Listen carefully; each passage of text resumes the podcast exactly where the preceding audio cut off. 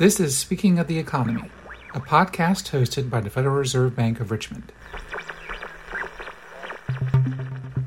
In each episode, we'll hear firsthand from the Richmond Fed's economists and other experts about the issues they're exploring, from access to credit, to workforce development, to regional differences in economic outcomes.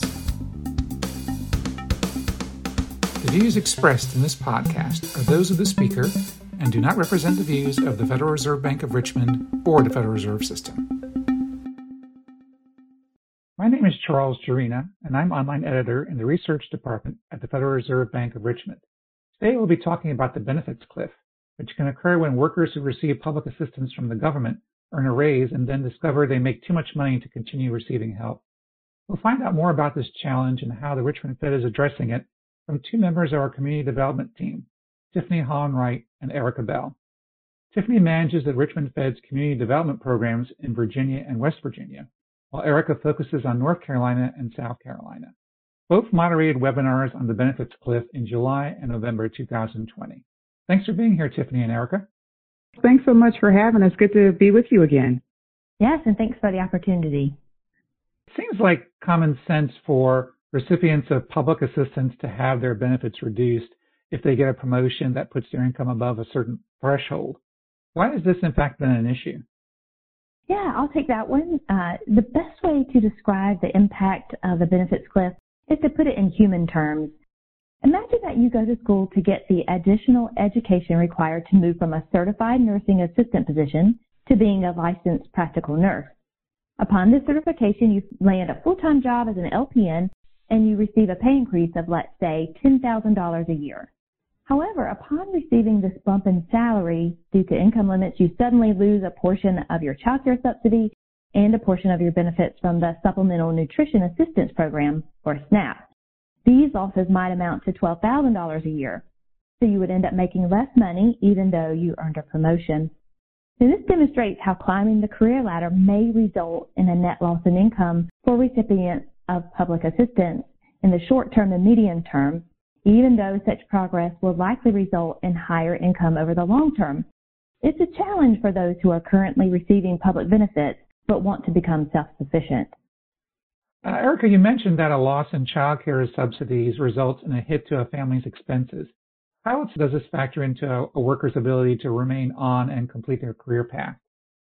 Great question. According to a study by the National Association for the Education of Young Children, pre-pandemic, 67% of children under age 6 in the U.S. had all available parents in the labor force.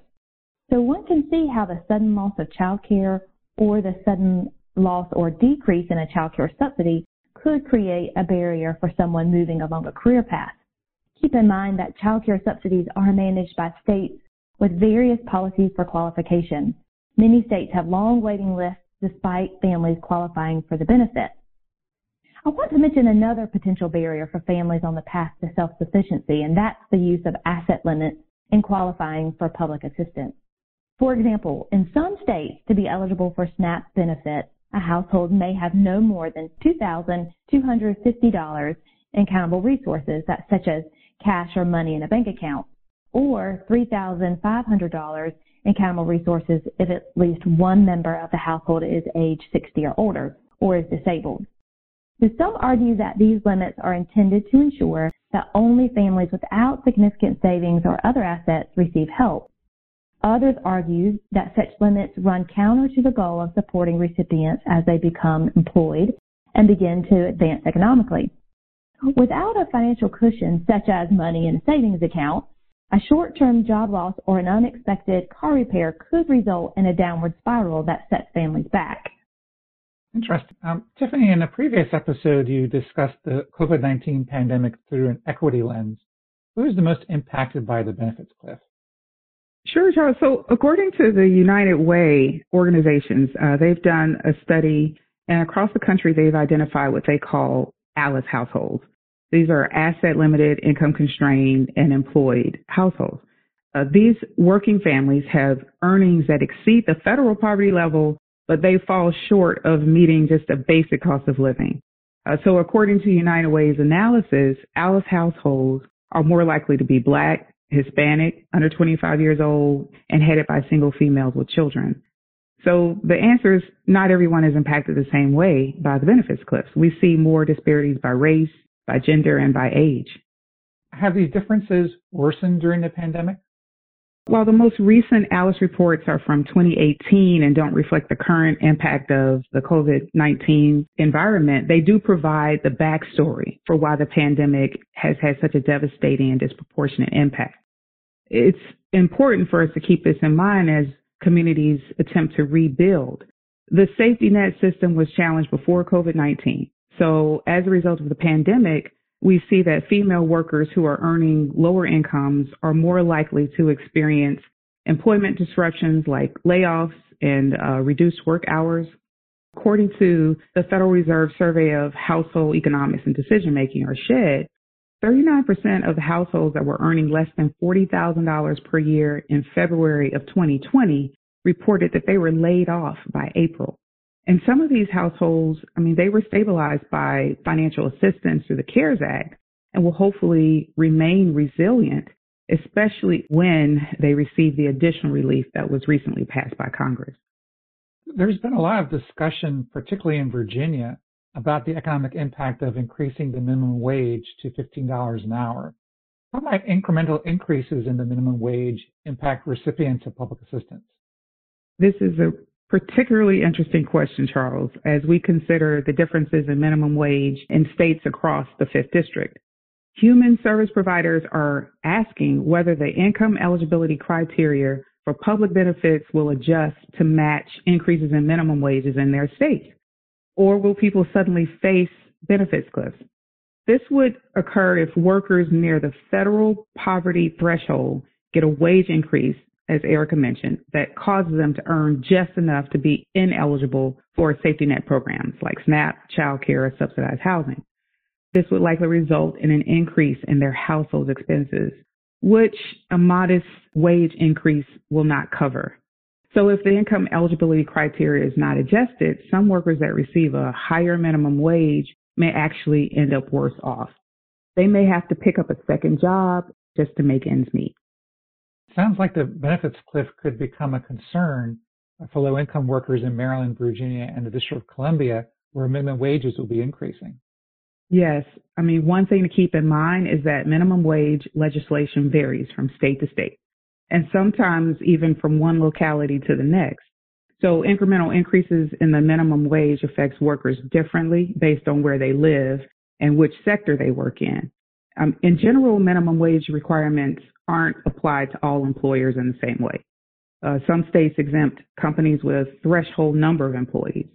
And eligibility for higher minimum wages may also vary by one's ability, their age, their job sector, job type, and even job tenure.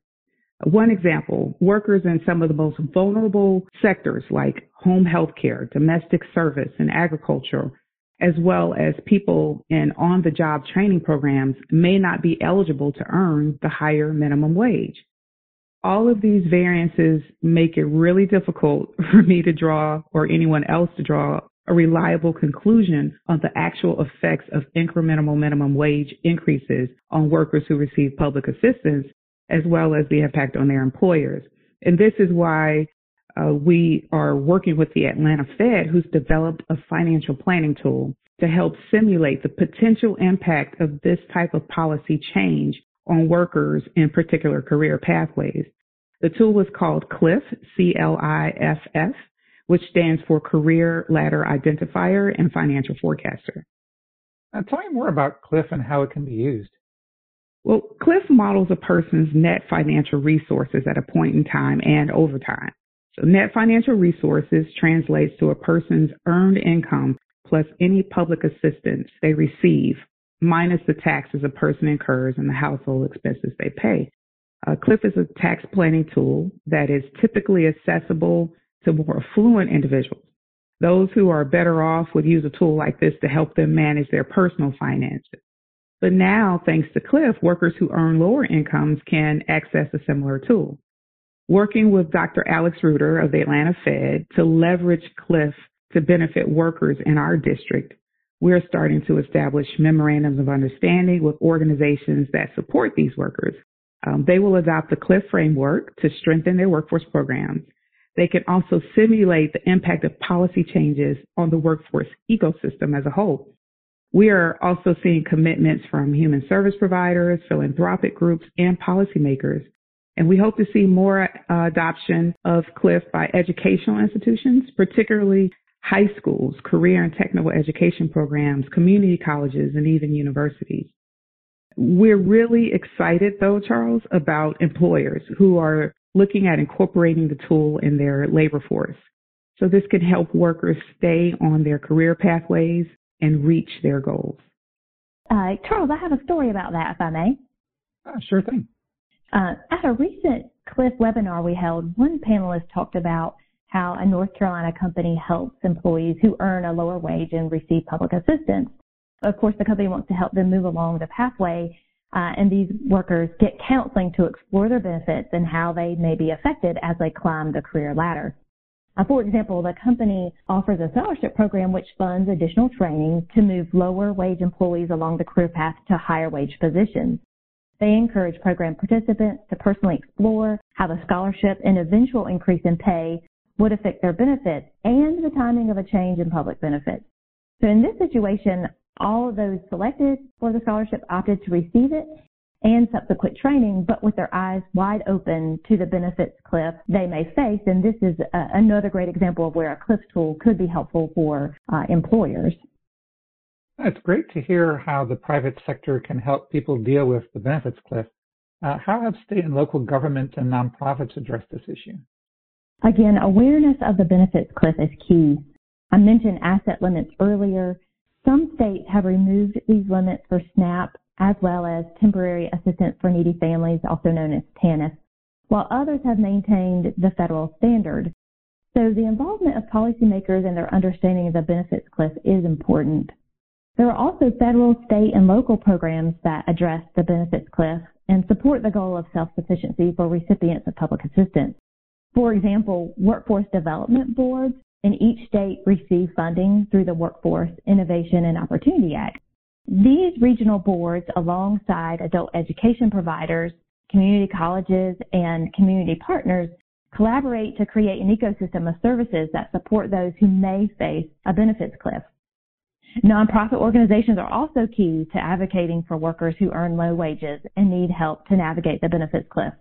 Several of these organizations uh, we've heard about recently uh, and have been featured on our Investment Connection website.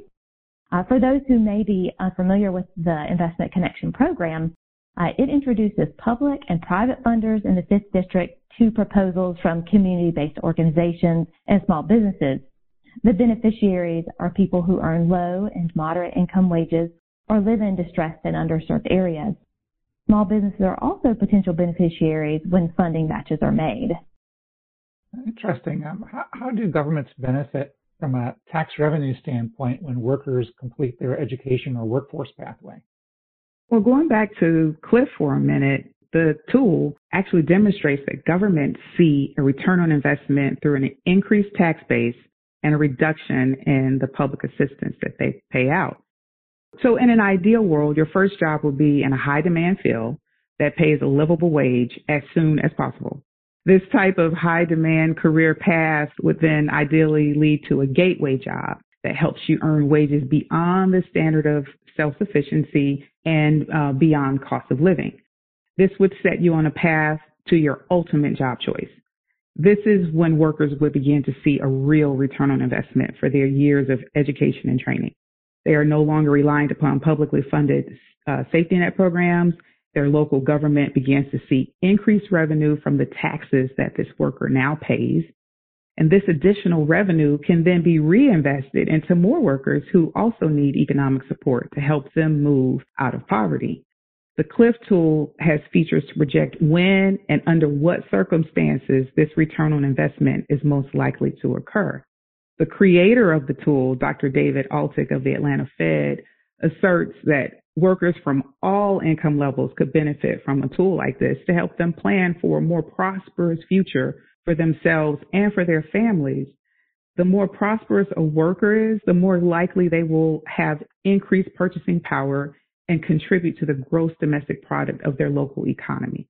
It's a classic demonstration of how effective workforce development promotes local economic development.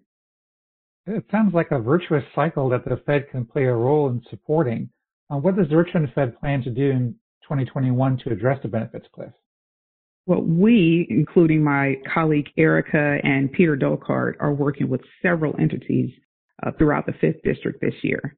One specific example is the partnership between the Atlanta and Richmond Feds and the Richmond Resilience Initiative in Virginia.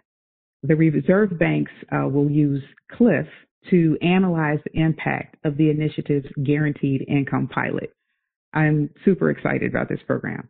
The Richmond Resilience Initiative was launched last year under the leadership of Tianka Ramawi of the Robins Foundation and Valerie Mitchell of the City of Richmond's Office of Community Wealth Building. And these organizations worked with Mayors for Guaranteed Income, the Family Independence Initiative, Virginia Excels, and the Center for Guaranteed Income Research at the University of Pennsylvania. Thanks to generous donations, the initiative is going to pro- provide $500 of unconditional cash payments monthly for two years to participating families, each who earn less than the cost of living, but probably have lost their safety net support.